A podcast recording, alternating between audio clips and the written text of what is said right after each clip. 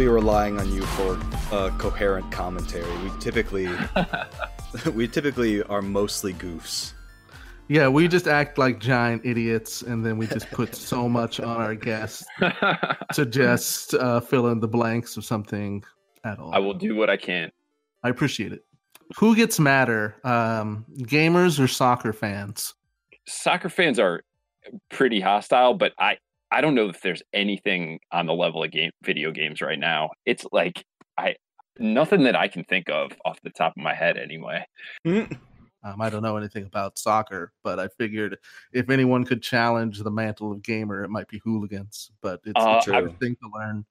I wrote a bunch of stuff previous to that about MMA, and UFC fans are pretty bad on the grand scale of sports fans.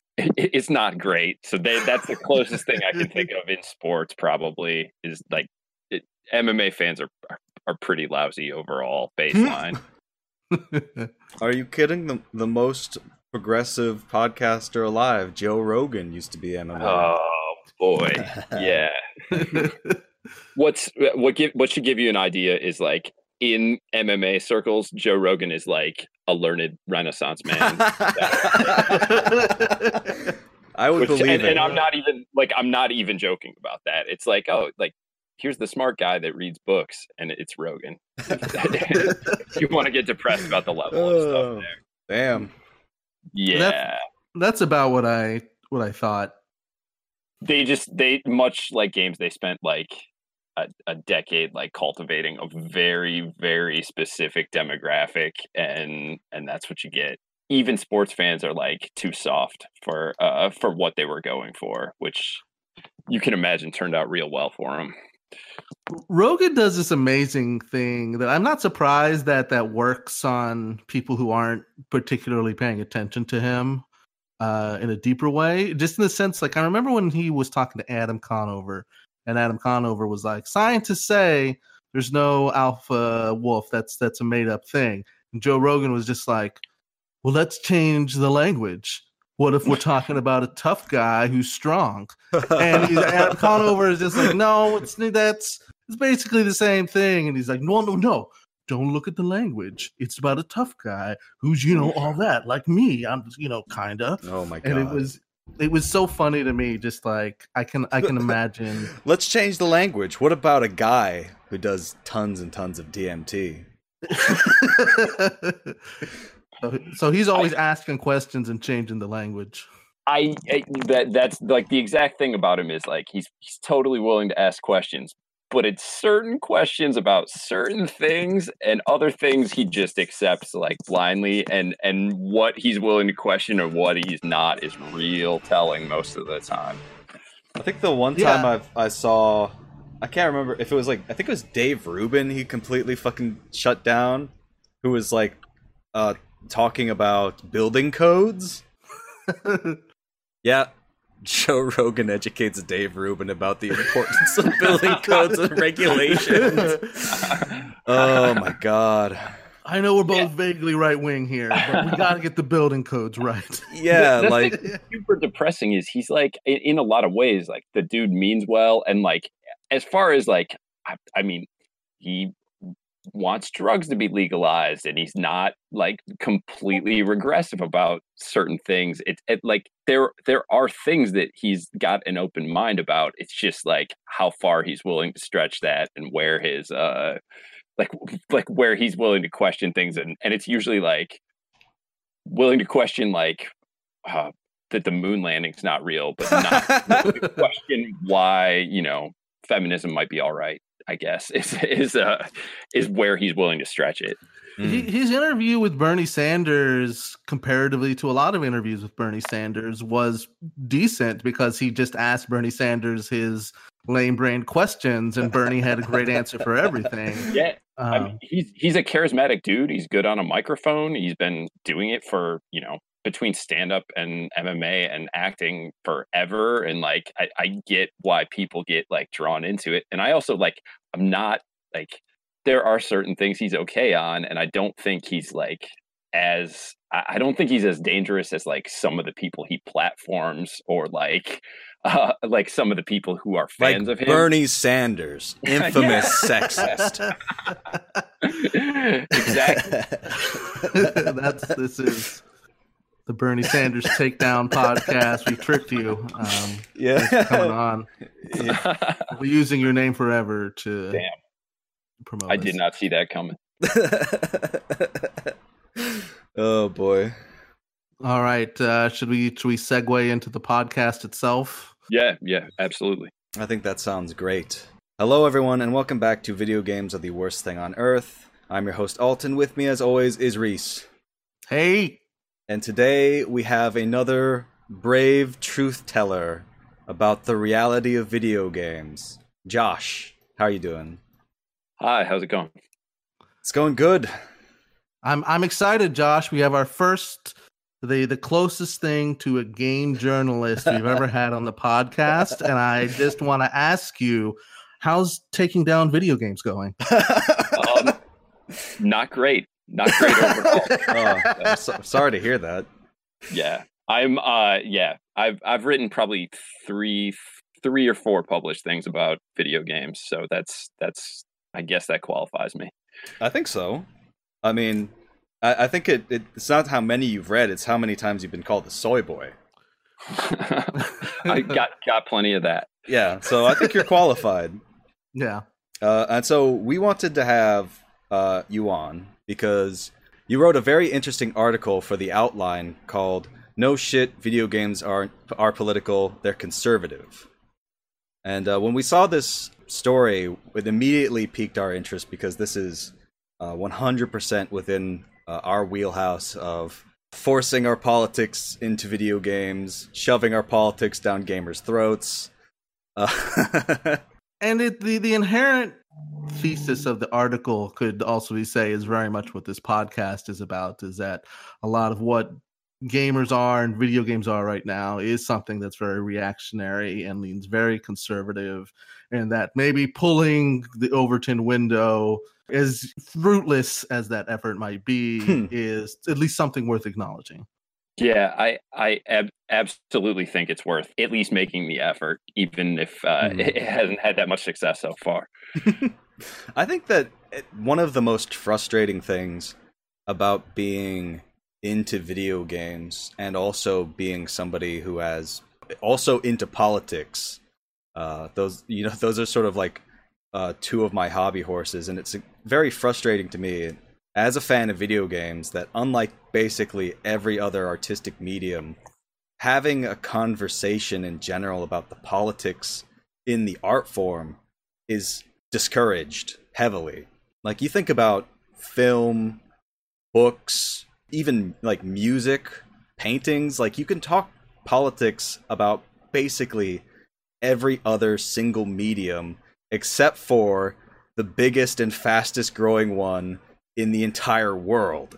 I think there's a good argument to be made that part of that comes from the same like original source that some of the stuff I talked about in the article comes from, which is if you sell stuff as a toy and something frivolous for kids and then it blows up afterward, you're still dealing with the remnants of that long after. Hmm. And so if it's just a toy, like why are we talking about anything deeper? No one's really talking about I mean, we probably should be, but nobody talks about the politics of Transformers or talk uh, about the you know, politics of Stretch Armstrong. Exactly.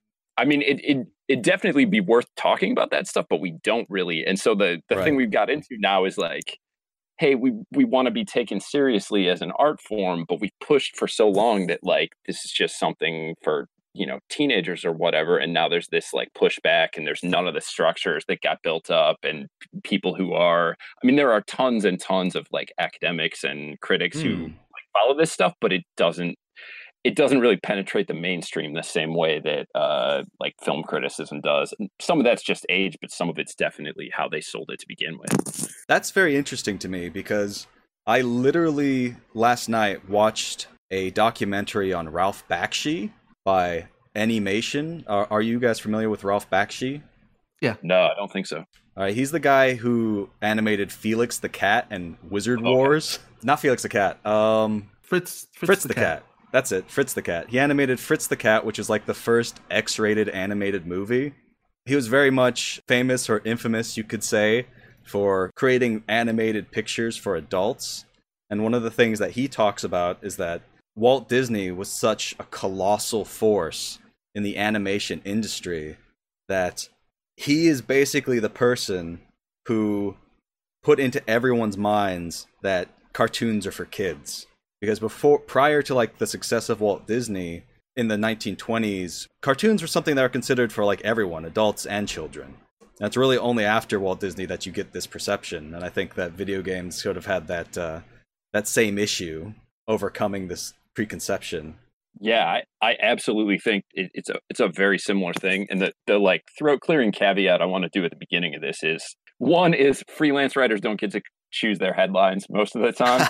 So wh- what I, I'm talking about specifically is not video games like every single video game. I mean, there are like the indie scene and smaller titles and even some AAA games that are doing things like outside of the box and that are made by all a, a huge diverse cast of people that are covering all kinds of things. hmm But Yeah, like yeah.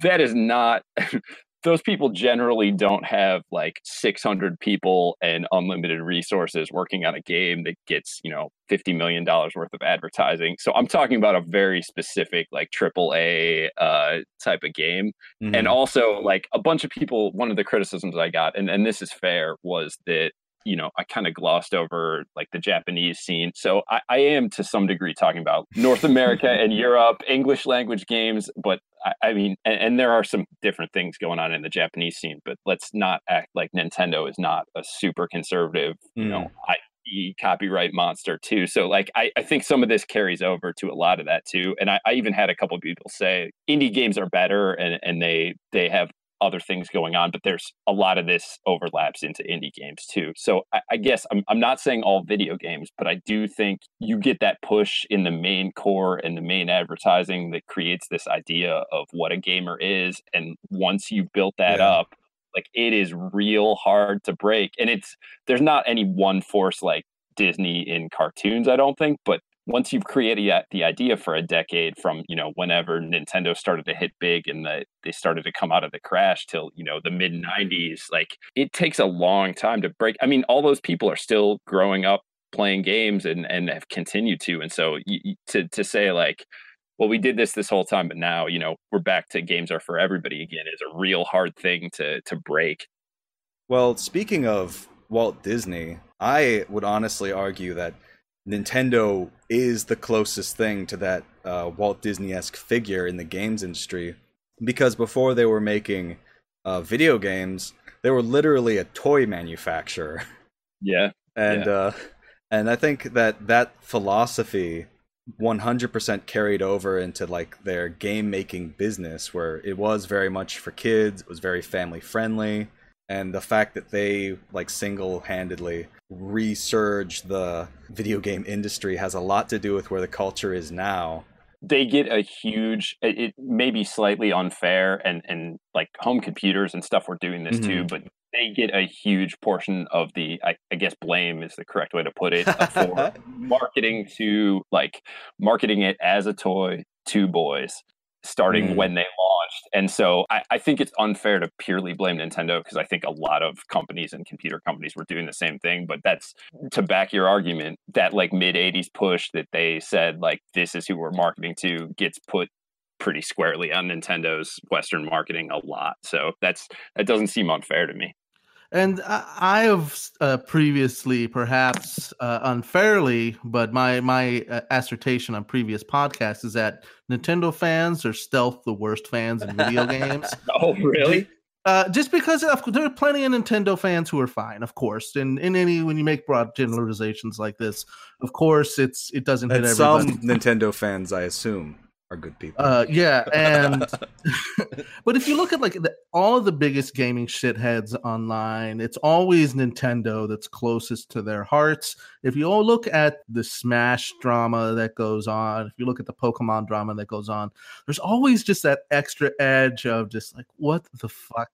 Please just grow up a little bit and just be straight racist or straight misogynist like a normal person instead of acting these weird, uh, like layers into it, like the the Smash uh champion who like had the underage girlfriend that he brought across Jesus. state lines and everybody was saying the n-word and you're just like "Can you just chill out but yeah i i think that there's something about there being just the toy aspect that really pushes things into that Mm. reactionary realm and that has influenced uh, a lot of different uh, kind of games going forward because that's that's the touchstone of gaming today is sitting down and playing Mario on the Nintendo. I, I think on that same Disney tip, they definitely benefit from a ton of nostalgia and love for their characters in getting away with even more than a lot of other companies. Like they are just brutal about like IP takedown notices for people who are like modding their games or doing videos. They're they're just brutal about their intellectual property. They're notoriously conservative about stuff, and everybody just much like Disney, everybody brushes it off because like you remember playing with Yoshi when you're a kid, and so like Nintendo can't be a bad monstrous corporation. So I, I definitely Hmm. think they get like a, a huge benefit of the doubt from people who you know this is what they played when they were kids and how can it possibly be bad but I, I i i think they get away with murder because of that I want to add another piece of evidence to the to the Nintendo fans are uh, stealth the worst fans in video games because when you think about it, what empty cockroach infested boxes lie behind the quartering? They're all old Nintendo boxes, the Nintendo Mini, just a pile of a gargantuan pile of gaming trash. yep it, not to put too much on Nintendo because all these guys have a pile of nerd shit on their nerd wall. Um, and you know, you can point your finger at plenty of properties, but I just think is that Nintendo is so sanitized and you know you know they might have a pile of star trek shit behind them but at least in star trek there's the occasional message of goodwill or whatever in Nintendo, it's just about you know the play or whatever, and there's no real ulterior message beyond that in a Hmm. lot of their games. so i don't have a I- this this doesn't go to a specific company or specific property but i, I would actually argue the the worst set is uh, a very specific kind of gamer who is playing like i don't want to single out any one game but usually like Fortnite. yeah well usually like um like medieval european uh history Oh, or boy. um so like when i talked to to pat wyman um for the article uh he he's both a historian by trade and also like he likes to play games and he ends up playing like fall of rome or you know civilization and he made a real good point that there's like there's a lot of and, and he deals with this in the fandom for like his podcast and such is there's a lot of people who are into those things for like real terrifying specific purposes about like picturing like a pure white Europe or uh, some Yeah. fantasy that they have about like all kinds of like white supremacist fantasies and like heart of civilization fantasies and like the games that go around those things tend to have a, a bunch of it didn't make it into the piece but Mordhau had a, a thing recently where Mhm. they were talking about, you know, different character models and people flipped out. There was a thing, um, I think it was like a Total War Rome game where they, Female generals. yeah, yeah, Rome exactly. Total War, they added female generals, and, uh, well, the reaction was about what you would expect. We we Yeah, definitely that- covered that in an earlier episode. They freaked out. And I think that, as far as I can tell, like the, the reason those people are even more concerning is like they're playing games as part of like a very specific worldview that, that is like powering a lot of real, real malicious stuff. And so those those people like scare me on a level like be, beyond even like Nintendo stands, I would say. Mm.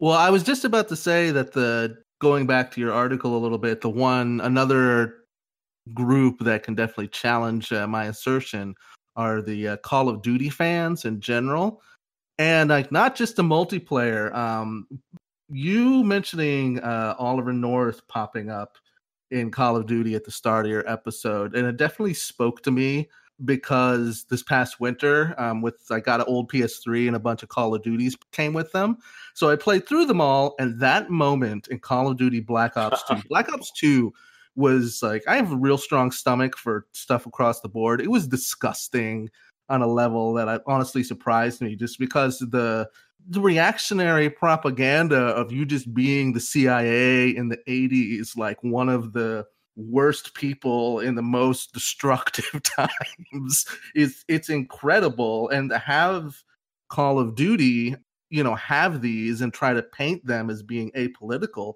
even during the 80s when this was all going on oliver north was fairly well disgraced and to still have people in your uh, your comments that maybe we'll talk a little bit later, you know, defend it and kind of whitewash it is is crazy. There are plenty of arguments to be made about like the content of some games and whether or not it's it's actually conservative or not, or if that's just like how things are interpreted but jingoistic first person shooters that are like uh glorifying you know war criminals from the 80s in the united states i think that's about as clear cut as it gets and mm. boy like even by those standards, the history of the Call of Duty games is like wild. Like you said, like some of it you look into and you're like, I can't believe they actually did that. That is that's really wild. There was a, mm-hmm. a bunch of stuff I couldn't get into detail because I just didn't have room. But every Call of Duty game has been pretty gross on like a pretty straightforward level and they've they've worked with like military consultants uh like there isn't quite the connection in video games that there is in the movie industry where it's like real clear on paper that,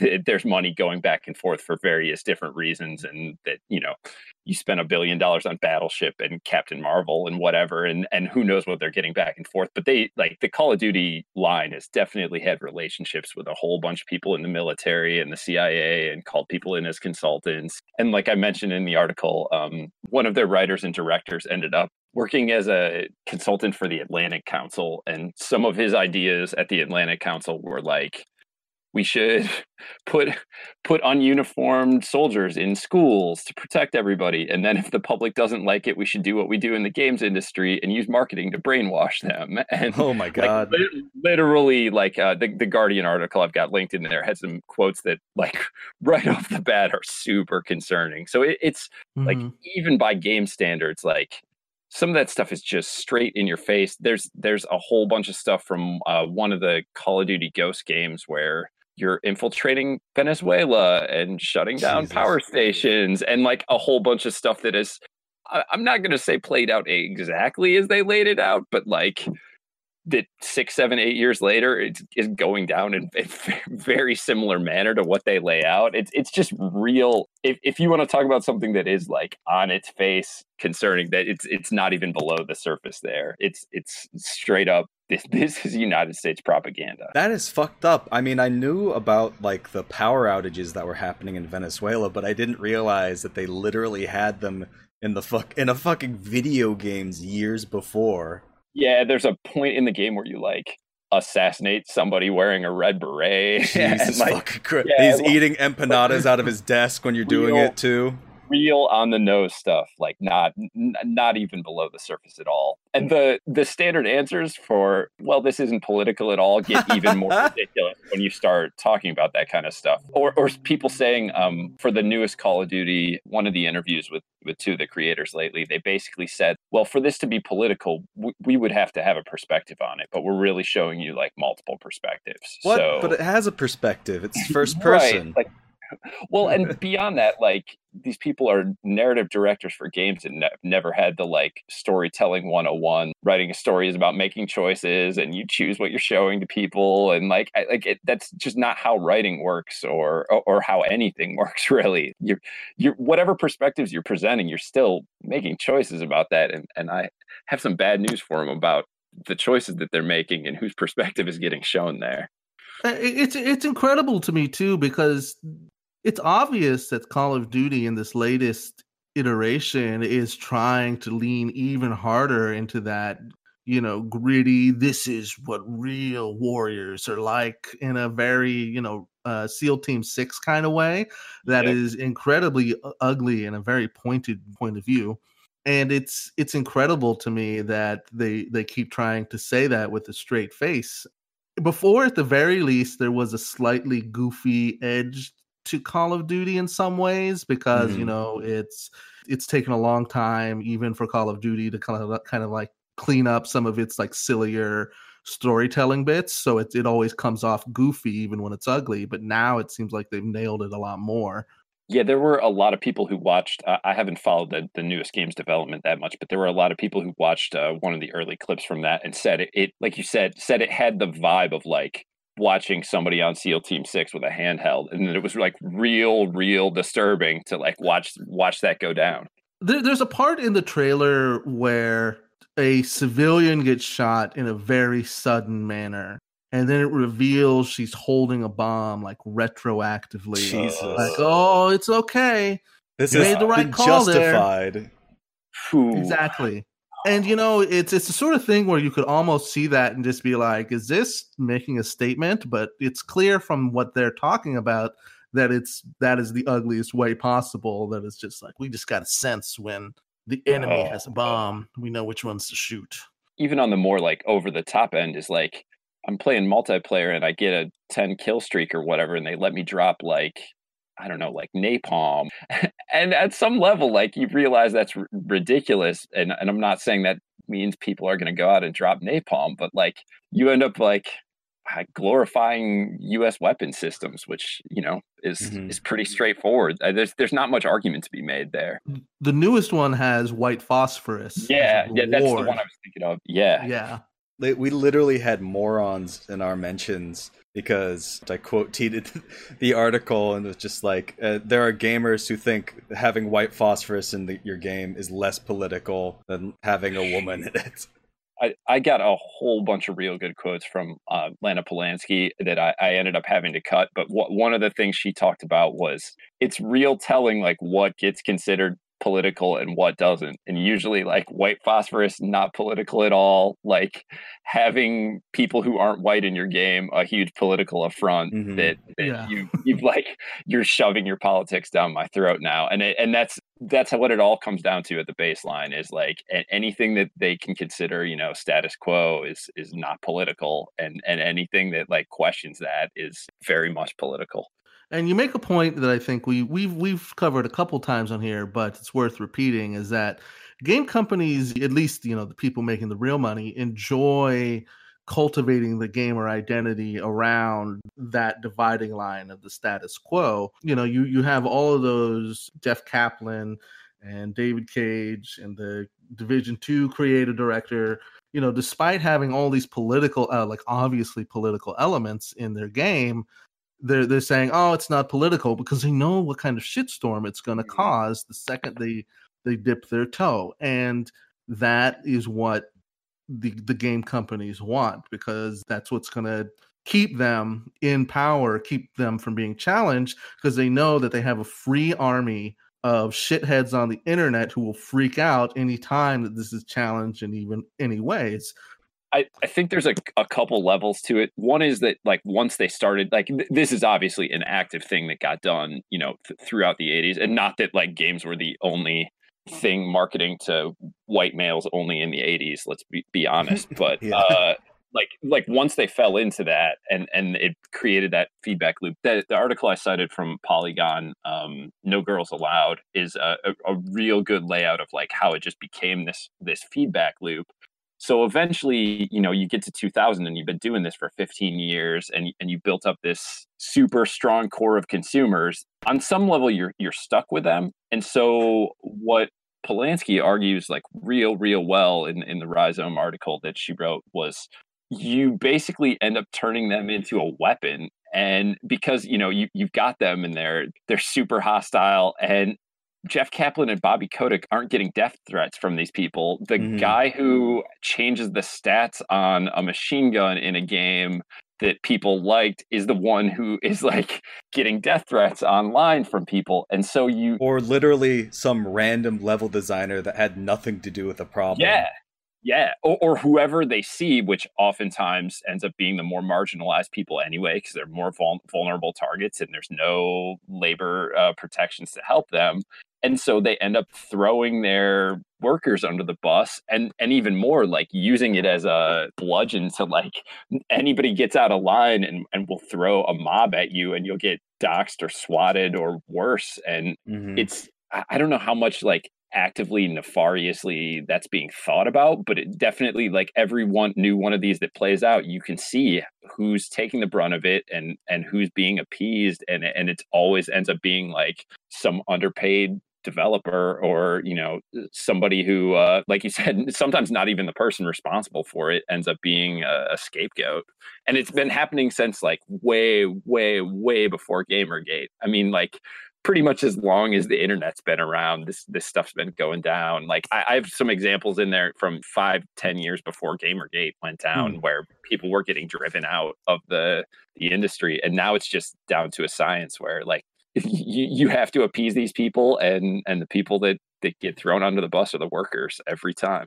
I, I agree with you when you said when you talk about uh, how this was very prevalent before Gamergate because right before Gamergate kind of bubbled up, there was a real kind of like renaissance and credibility for video games after the like silly Ebert art discussion, and there was kind of like a, Indiecade and stuff yeah was offering a lot of legitimacy, and a lot of people were just like, I actually really enjoy Fez, et cetera, et cetera. And it felt like this snapback response to being like, no, these are our toys, actually.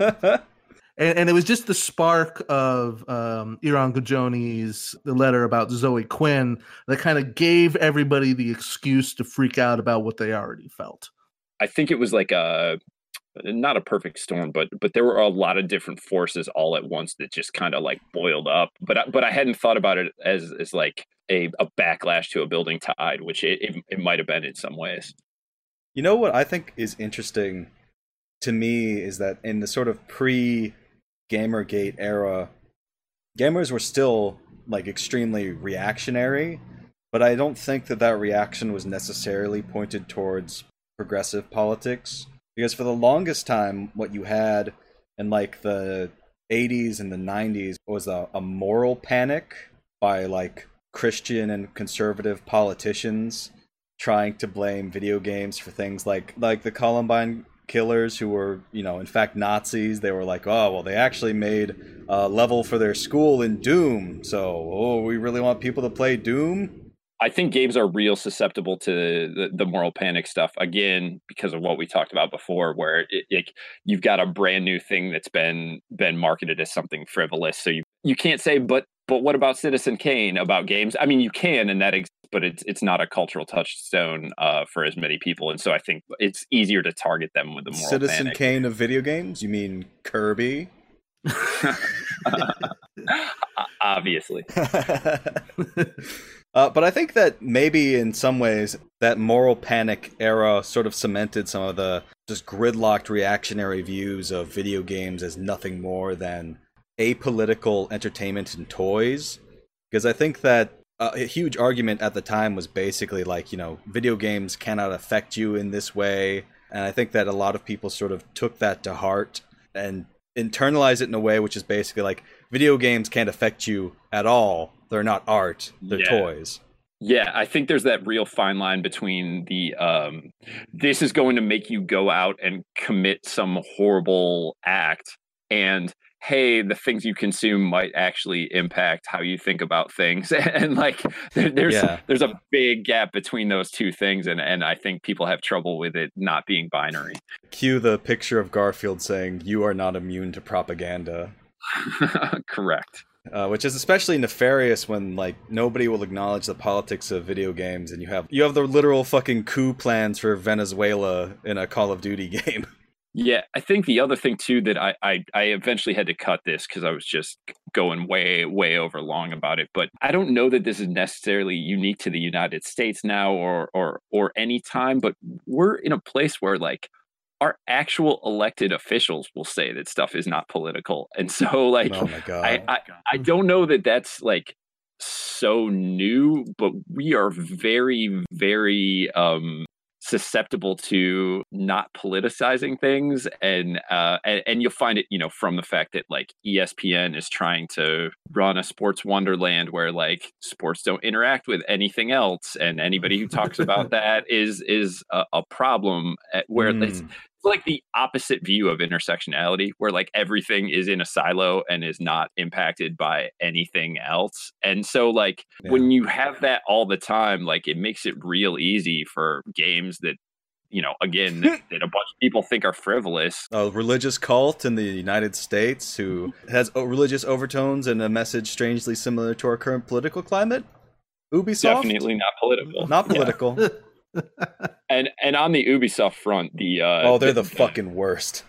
They're so they're they're stretching the storytelling thing. They're t- they're actually taking like a different angle than everybody else. What they're saying is like we are actually providing you with every possible perspective so we can't mm, possibly mm. be political which which is one like an impossibility even right. in games that, that let you do more things and, and so they end up like hiding in this like no we're actually we're going to give you everything uh, we're, mm-hmm. we're not just like giving you like we just present thing. you situations. We don't comment right. on it at all. It's the ultimate like just asking questions or both sides stuff because like they're saying like we made these choices and we're giving you every possible side. So like th- nothing that we've done here is is saying anything whatsoever, which is even maybe even more nefarious than some of the other people's angles. Like even even on this level, the absolute worst when it comes to that. Ubisoft has at the start of every one of their games has that this game was made by a multitude of people of different beliefs and oh. creeds and races. And I, I, feel like that ties in so well with what you're talking about because they're they're trying to use that as a protection of just like, oh, it's not just it's not just you know the bros making video games; it's mm-hmm. everybody. But then they also kind of hide it behind the shield or the disgusting French. I was worried about making it too American focused. Ubisoft is a French company. A whole bunch of these mm. games are made in Europe uh, or or Japan or various other places, and this seems to like carry across all of mm. like. It's almost like capitalism is international. it it may actually be. I want to make a small point here, and that is when we're talking about like this this anti-intersectionality, this siloing of all political issues to or all issues not to impact one another. They're all just in their own little worlds that couldn't possibly intersect at all. I think that there's an interesting point made about fascism that considers it the aestheticization of the political. It's taking political issues and it's making them into an aesthetic. And I think that maybe that could be related slightly to the current developments in uh, the politics of games, considering how deeply reactionary they are. I definitely think that's true. I think too, and I couldn't get too much into this because it was uh, it was getting a little academic. But going into this, I read Adorno's uh, Culture Industry, which is mm-hmm. The theory is even deeper. Like where he he's not he would not so much say like these people are making reactionary choices as like the nature of mass media in this system is that it can't be any other way really and that it all just constantly reinforces itself and all you're getting is like sequel after sequel of the same things and he wrote that in like 1944 where like he was already like yeah jazz is like jazz acts like something different, but really like you're just doing the same improvisation that everybody else is doing, and all our movies are garbage. And like, and and you read it, and it like this is before the Marvel universe, and mm. and it it all plays out where you know the the theory is more or less like yeah this this uh, is all built to like reinforce itself, and and so like if both poles of your society are both pretty fascist and and and you live in a fascist society then the, the at least the big AAA entertainment that everyone consumes is all just going to like cycle right back into that. And so everything cuz all your assumptions assume that that's normal and that that's status quo. And so like none of that is political. It's just how things are and you end up with games that that back that. And and it's non-political assassinations of world leaders Yeah, yeah. I mean, like that's the standard. The thing that's not standard would be having like a black main character. Like that would Mhm. be a problem because that's not what our culture has said is normal. And and so I don't agree with with one hundred percent of it, but it is so uh, it's it's so like prescient that in the forties he was writing stuff that would, would directly apply to what everyone is saying about you know monoculture now. The way that you were talking about like normal how our, our society has basically determined like these deeply reactionary things to be to be the the default for everything like you know how whiteness is default uh maleness is default it just made me think of the joe biden quote where he's like poor kids are just as bright as white Oh, kids Yeah. Talk about pulling 100%. back the curtain there. Like, in video games too i think it's interesting because you connect with this kind of the story and the art. I don't want to say less but the, the reason that you're there for the game is because you want to make the, t- the tetris blocks. You want to make mario defeat bowser that kind of shit and it's really easy to disconnect. I want to swallow some people as kirby. Exactly. Um, and that's what people get most out of the games and so it, it feels just like all this is just more window dressing so when to them you know seeing tracer's ass presented in an incorrect way it it, it it is political to them because they don't know how to express that kind of disruption in their gaming instinct so i think that Mm. with what you're talking about with Adorno um, is, I think, even a little bit truer to video games because with the movie, ostensibly, not everybody watches movies to, to get real deep with them, but you're supposedly sitting there. for only the story. insufferable people like us exactly. Um, but with games, you know, I'll, I would say a majority of games, you can ignore the story, you can ignore the music. Um, you know, might not be as enriching because you're there for whatever gameplay mechanics they have uh, designed for you. so the argument would be, in theory, because of the interactivity that you don't have in other uh, mediums, you should be able to do certain things where you like connect with people's empathy and put them in situations. But in the reality, what you get is the same argument you get about like VR, which is like, oh, we're going to take somebody in VR and we're going to drop them into like the scene of a natural disaster and they're going to understand everything about what it's like to be in a country who gets hit by a hurricane and and it doesn't work that way at all. Like it ends up with like people doing like misery tourism or like thinking they understand things that they don't and and so like you end up saying hey you should be deeper into this because it's interactive but like you said what you end up is I'm distracted by the fact that I got to click on these blocks, and what I don't see is like, oh yeah, I'm staging a coup in a South American country while I'm Hmm. doing that. I think it has the potential to to do more, and and many games do. Like I, I do think there's Yeah. there's games that have incredible stories and and music and such, but I- I I think that those mechanics sometimes hide the thing that's right there on the surface. and and the human stuff that uh, that people do connect with uh, always ends up being like you know I don't want to necessarily totally discount it, but it's also feels extremely silly. Uh, Missandry, a previous guest on the podcast, f- just flipped their shit over somebody just like after playing Red Dead Redemption Two.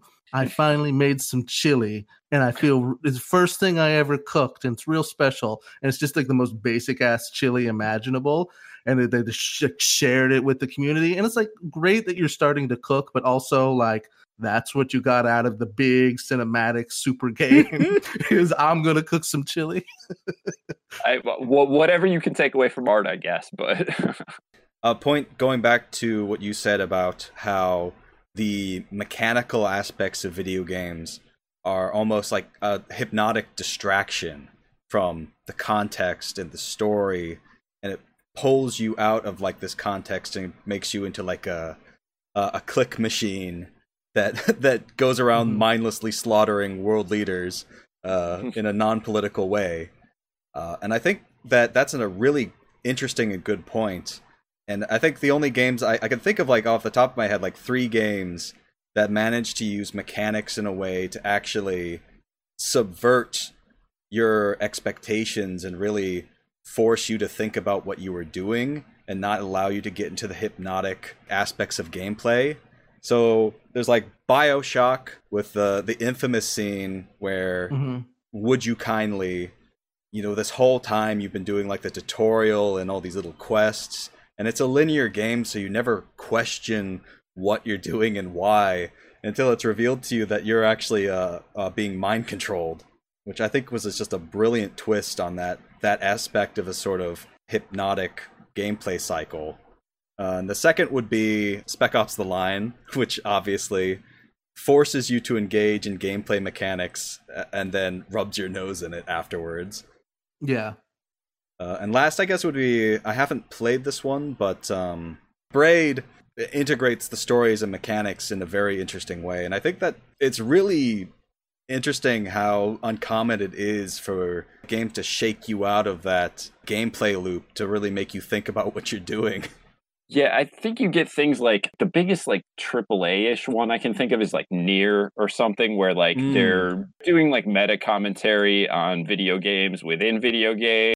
Recommended by uh, it's SJW Watch on Steam for I for having sexy characters doing sexy yeah, things. that's I have a feeling that's in the neighborhood of uh, the people who watch RoboCop and don't realize it has anything to say about anything else. Oh, you need Yep. to see this if you haven't before. Recommended T Oh Zero my triggers SJWs. Developer supports sexy women in video games and has been targeted for having sexy women in high heels as a protagonist. Wow. Which just like talk about missing the fucking forest for the trees. Uh, Metal Gear Solid, another uh, another real good one where people people played like uh, 300 hours of game, games criticizing how we use digital things in our entire society and got some real cool stealth kills out of it. Mm-hmm. I like it when you have to put your controller on the ground. there are definitely a, a lot of especially a lot of indie games who are, like are, are interrogating that but i think Mhm. your the, huge list of like the biggest sellers every year are you know another nba fifa nfl uh nhl that you know you, you've played for 25 years Hmm. and they're not going to shake up the controls they're you know the 13th call of duty where again played it for 20 years they're not going to shake up how that works and so like a lot of those are just they're here to like serve you a little more of what you have already and so you're not going to get anything that's like really making you question things you're just going to get something with a, a newer code of graphics over the top of of what you already understand how to do Hmm. I, I would even s- s- disagree with that slightly in the sense of that, like I, I, I agree with you that it's it's pretty much the same old, same old. But if you look at the patterns of like what Blizzard is doing with World of Warcraft or and the different changes that they're making to Battlefield, you know, they'll, they'll put a new coat of paint on it, but they'll try to put the same or less in there.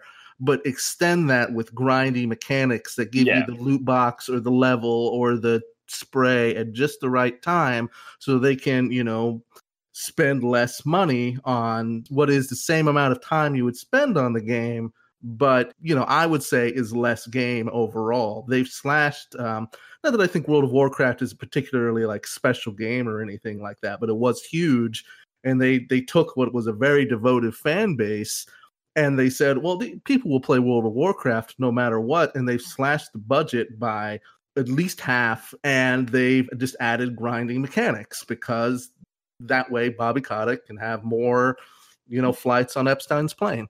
Hmm. that's that's the other thing that I, I got into a little bit is not only is it like the makeup of the industry and the content of a lot of the bigger games and the advertising but also just the business model now is such that like you're you've got way less companies able to make games that are enormous and take 500 people to like something like red dead redemption like the level of detail that they're working at is like such that that just takes man hours and man hours and man hours and and you can't crank those out and so they make very safe games that are afraid to offend anybody and then are built to either you've got loot box mechanics or you've got endless DLCs or you're going to put out a new one of these every year or there's like it's it's always something to continue running it over and over and over again. And like you said, in some cases, taking stuff that used to be more robust and like cutting it down or making you pay for it or making you grind for it somehow because the the actual dollars and cents of how the industry works now have also like conspired to make them even more conservative about how they go about making things. And so you're going to get less risks because if you take a risk and you bomb out a game that costs a hundred million dollars, like your studio might shut down. Like there's no like we're gonna do hmm. something weird and make a Jim Jarmusch movie. Hmm. Uh, it's all got to hit every time. And then the mm-hmm. the other thing, and, and Lana talked about this some too that I, I couldn't work it in was like a lot of times they're taking stuff that indie gamers have made or that modders have made or um, the the battle royale genre is like a real good example where like one you're basically basing this on a movie that had a lot of commentary about how Japanese society and politics treated their children. You've cut that out completely. You've turned it into dropping 100 people on an island and murdering each other is super cool. And initially, like there, there are, uh, there's a long history and there are a bunch of them, but initially, a couple of these were like, user made mods and stuff and and the the industry like figures out what works and what people like and then they glom onto that work that people outside of it have done and, and then now everything is a battle royale game and you've got PUBG and uh, Fortnite and a billion of them because you know a whole bunch of modders were like hey this would be a cool idea. Uh, and, and it, it's just funny to me that like every single monetary driver they have now is is driving them to be safer and like find more ways to get money out of this and not alienate anyone and so it, it's actually like escalating and getting worse and there's some theories that like five years from now we cannot keep like something has to give somewhere along the line because you, you can't just making bigger and bigger, better graphics mm. games. You're down to like a fraction of the companies that once did it, and they're making a fraction of the games because you just can't turn right. them out at that rate. It's why like the indie space is so awesome and so fascinating because they're mm. doing a like people are doing a lot more interesting things. It's just they just don't have the structures or support uh, to to be able to do it and make a mm. living, and that's like an absolute shame. Shout out Shout to out our to, boy, yeah, Celestia. Celestia who is making socialist video games, including a really, really good game called uh, Bewitching Revolution, which is uh, an explicitly political game. Which a cool YouTuber called uh, Let's Talk About Things, I think that's the name of their channel. Yeah, Let's Talk About Stuff did a video on Subtlety is Dead, Communism, and a Bewitching Revolution, which you should check out. You should also play the game because it's very. I watched about half of that, and it was really cool a really interesting breakdown of it. Just, just always want to shout out to our boy, trying to get as many people uh-huh. playing uh, his games as possible. Mm-hmm. Of course. Yeah, keep an eye out for Karl Marx pro socialist skating sim. Which, with the idea, uh, was drummed up on this very podcast by us being goofballs. That sounds excellent. Jim Sterling has talked about the rise of the live service game and how it speculated how like people only have so much time in the day. Like literally they cannot play more than like one or two of these games at most because they are such massive time hogs and how that sort of predicts another another crash like the the MMO mania that came before it. Yeah, and it's real interesting that like they also don't have like unlimited funds to be dropping in like mm. like at some point a 12 year old can only buy so many outfits. Like, unless they've got their mommy's credit card. The other thing is like obviously like if bobby kotick was making 10 million dollars less a year maybe we could afford to pay devs to do some of this stuff but that's that's like, unacceptable yeah like that's the the thing that like can't give is shareholder dividends and c-suite executive uh mm. salaries again like the workers get stomped in it because you end up having a whole bunch of contractor qa who you're working 90 hours a week for mm. this whole an hour you know this whole being a worker thing sounds pretty awful it's it's not great, it's not great. The one thing I'd like to bring up too, that you know, of course, is is kind of obvious, but just in what we're talking about of the resources that are quickly dwindling and how what they're doing to play it safe is that the probably the biggest currency that these companies use to keep costs down in a lot of ways is just people who love video games Mhm. just abusing themselves because they want to work in video games and so they're able Mm. to make barely minimum wage Yeah. And plus all these people that have been inculcated into this this culture of blindness to the political, the sort of reactionary culture when they come into video games, they have no conception of organizing as labor or exploitation of the working classes. They're just like, "Oh, finally, I can make video games by working 80 hours a week for no overtime and get fired the instant somebody younger and more hungry than me comes along. Don't I listen to the game journalists complaining about it. They're bad at to us. Ian Williams wrote a thing in Jacobin called "You Can Sleep Here All Night" video, and basically like playing off that about how like you're selling people on like this is a dream job. How can you complain about it? And everybody wants to work on video games, and at the end of the day, it's just work, like uh, like like any anything else. And and I think they do get they get a lot of traction off. You're not mining coal like that. It's it's the same arguments you get about NFL players or anybody else, where like Yeah. you're finding you're finding a way to throw workers under the bus because like their job isn't the worst possible thing ever. Uh, and, and so you end up QA in I, I- I've worked QA in in other IT industries, and from everything I hear, like QA in video games is just absolutely brutal because there's 300 people in line behind you who are willing to test Call of Duty, and if you don't want to take you know minimum wage and terrible conditions, like somebody else will take your job behind you, and and then they will just burn through people and burn them out because they're they're considered you know they're not head rockstar programmer and so like it, it just it's wild how how people dismiss all that as like well i'd do anything if i could work in games and once once they're there like they might realize that you know 90 hours a week ain't great uh, no Yeah. matter what you're And then once they do realize it, they either get fired of like a cyclic fight firing after a big project is done, and they realize how shitty it is to work for the game industry, so they move to like a programming or software industry that isn't gaming that treats its workers more in line with like how the rest of the professional world does. But there's always like a whole bumper crop of young people willing to s- step in and are completely ignorant and there's no no inherited knowledge Mm-hmm. of the exploitation that they're going through from Yeah. the older game game devs. and just like you know the the outcome of like gamergate or any of that is like the most vulnerable people get driven out then other vulnerable people don't want to get into it because they have no one in front of them paving the way because they're all gone and they all got stomped on and it just cycles over and over again where like you just end up with 300 new white kids who get brought in to do this and and that's that's and they're it. the absolute Yeah. worst people for trying to form a union because they've speaking for myself, you know, when you grow up in the United States, you hear all sorts of shit about organized labor and unions and stuff like that. And it's a socioeconomic class as well. You know, you have enough money to go to school to learn uh, programming or whatever other game dev skills you need. And then you go into the workforce and you just like have no conception of that. Yeah, and as you've cultivated like a super conservative like fan base and workers and games and everything, no one loves unions more than super conservatives. So uh, Mm. obviously, you, you you're not you're not getting a lot of support there, and then you get the same like, well, why do you need a union? You're working a dream job uh, that you get from from everybody else who Why do you? Why are you mad about being in your hamster cage? yeah gave you a little wheel. You've got the big bottle that ooze, that oozes gamer grub. Why are you upset?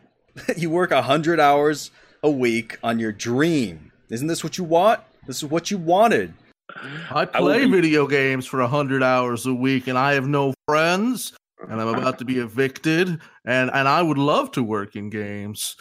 I'll be real, real curious to see, um, kind of morbidly so, to see where things will be in you know five years or ten years, and if Mhm. if it keeps keeps escalating at the scale, or if like something something gives. And the the thing I am real optimistic about is you know there there is some optimism about labor organization for the first time in in a long time, and Hell and yeah. on, on that front, like I'm not saying things are great or that, that there aren't huge strides to be made, but at the very least, like some level of protection for people um, could go a long way. Like everyone always underestimates what kind of things that can do, but it, it could go a long way in all kinds of areas, um, all the way down to indie games and and people being able to say something different and interesting. Um, it's it's not a panacea and it's not gonna like make magic happen, but it it just even basic organization for a lot of people would would at mm. least be a step towards solving some of these problems. Game Dev Unite actually managed to uh, create an official union in the United Kingdom. Really? Yeah. So, like about eight months ago, the uh, Game Workers Unite finally managed to get incorporated, uh, incorporate a union, and start getting members. But uh, that is really cool. Yeah, it's a crucial first step, and hopefully the U.S. will soon be there as well. There's also some stuff on the level of like just individual shops, like the the shop that made, I believe they're French, that made Dead Cells is like yep. horizontally organized. Um, basically, like I, I'm I don't want to misstate this, but they're they're hor- horizontally organized in some way that like everybody gets the same salary and there are no bosses. Um, or like um, the the team that made Night in the Woods just developed a, a co-op that they're using to build their next game. So like there are like people trying to make this work and that's I, i'm not a nihilist about it at all i, I do think that like th- things could be better on some level and and like that's not going to solve a whole bunch of deeply entrenched you know aaa issues but but it, it's sure yeah. a step it won't make game journalists better at video games unfortunately that, that sadly not we've talked about this quite a bit we should probably move on to our other topics uh, unless someone has something more to say Sure. No, that sounds good. Reese. Uh, sounds sounds good to me. If if Josh still has uh, the time. Yeah, absolutely. Hell yeah, we're gonna Sick. do a two-hour podcast. Let's do it. Our favorite. Hello, everyone. As I'm sure you could guess, we went a little long on this episode, so we decided to split it into two parts. So, without further ado, here are the patrons of the episode Robert Miles, friend of a friend of the pod's cousin, aka Conky. Nine Citrine Winters Beautify the Heavens, aka Nachtsieger. Nate M. Fuck me. Is this going to be a trend now? Are you all going to change your names to something horribly long? All right, Nate M, number one, aka PewDiePius and the Heated Gamer Dono. I guess you hit up the, against the character limit there, huh? All right, uh, Jared Kuntz, thank you. Higgins the Seagull, Nick Rubin, Nathan Melby, Tholos, Kyle Reederman, Eggs, Tom Devan, the video game man, Noah Combrink, Jack Salmons, Dissonant Dragon, Brandon Carey, and last but not least, Jordan. Thank you all so much for contributing to the podcast. Make sure to remember to rate this in your preferred podcasting app because apparently that helps us with the algorithm. Praise be to the algorithm. And we will see you all in part two. Bye bye.